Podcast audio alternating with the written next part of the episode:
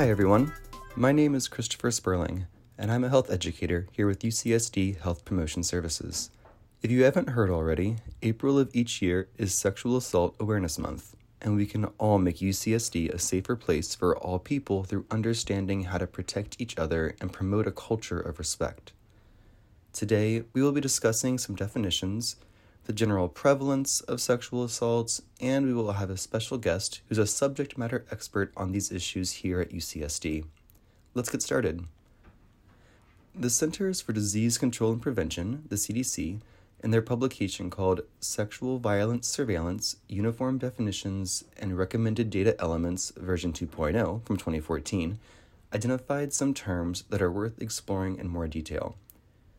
Sexual assault can mean many things, and since people are harming people, a term that is often used to describe offenses of that nature is sexual violence, which is defined as a sexual act that is committed or attempted by another person without freely given consent of the victim or against someone who is unable to consent or refuse.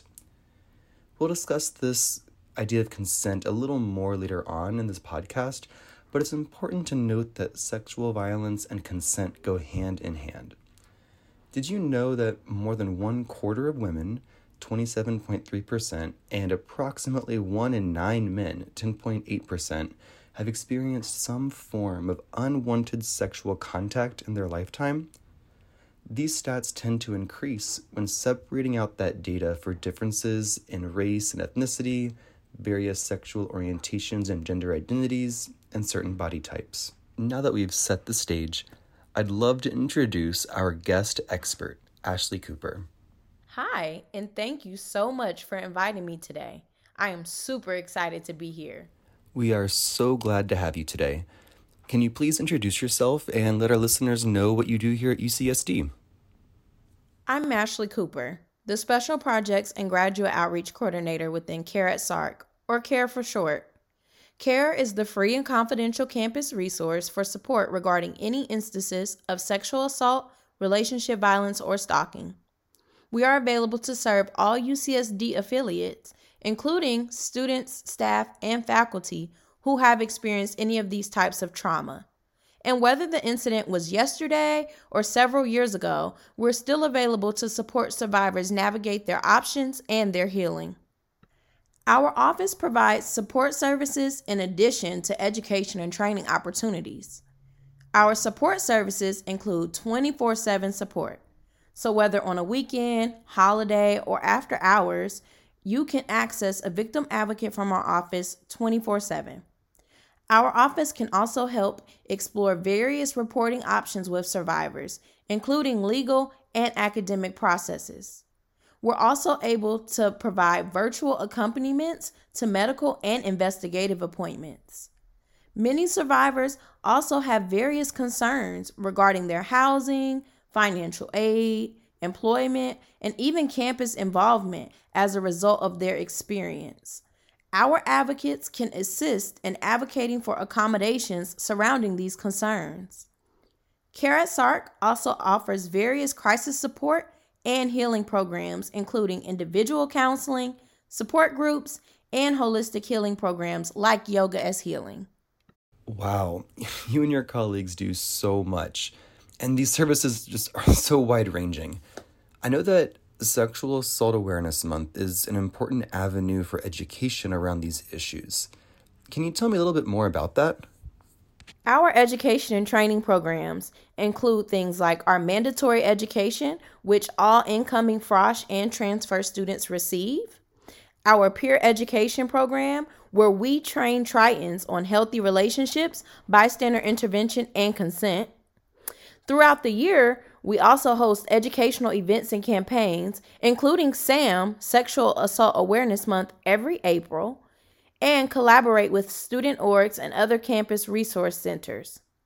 We also provide trauma informed trainings that are available to staff and student staff who may receive disclosures from survivors as a part of their job. Can you share some information about how prevalent sexual assault is?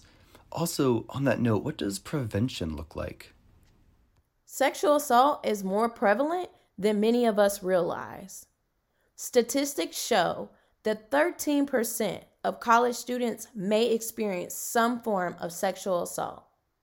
And whether a student or not, college age adults are at a high risk of sexual assault in general. Our office focuses on sexual assault prevention all year long. But every April during SAM or Sexual Assault Awareness Month, we really focus in on what it means to practice and teach affirmative consent. We know that we can make campus and society safer and reduce violence through an increased understanding of consent. By practicing and teaching consent, we can directly alleviate many of the harmful beliefs and practices that lead to sexual violence. Whether in our friendships, intimate partner relationships, or even relationships with younger relatives in our life, consent should always be present in those relationships. Always look for verbal and physical affirmation that someone is enjoying whatever activity you are engaging in with them. Thank you for bringing up consent and that a better understanding of consent can help combat sexual assault. Can you tell us a little bit more about consent and what that really looks like? Consent is a process. In our office, we always say ask, listen, respect. Start the process by asking if someone likes something or is it okay if you do something else? Listen to their response and respect it. Don't try to persuade them or convince them. Consent should be affirmative and voluntary and is revocable at any time. Silence or the absence of a no is not a yes. If it is not a clear, sober yes, stop and check in with your partner. Ashley, thank you so much for being here and for sharing your expertise on sexual assault and consent. This work is never done, and it's important that we all play an active role in making safe and respectful environments and interactions at UCSD, the community, and beyond.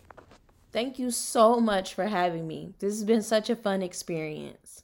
For more information on CARE at SARC, Sexual Assault Awareness Month, and our activities, ideas, and much more, you can visit our office online at care.ucsd.edu or on Instagram at UCSDCare. So that concludes this episode of Live Well, Be Well. If you liked what you heard today and would like to learn more about topics related to health and well being, there's much more to come. Don't forget to follow Health Promotion Services on Instagram and Facebook under at UCSDHPS, and also check out our website, healthpromotion.ucsd.edu. Stay tuned for our next Live Well, Be Well. Until next time, be kind, be true, be you. And remember, to be well is to live well.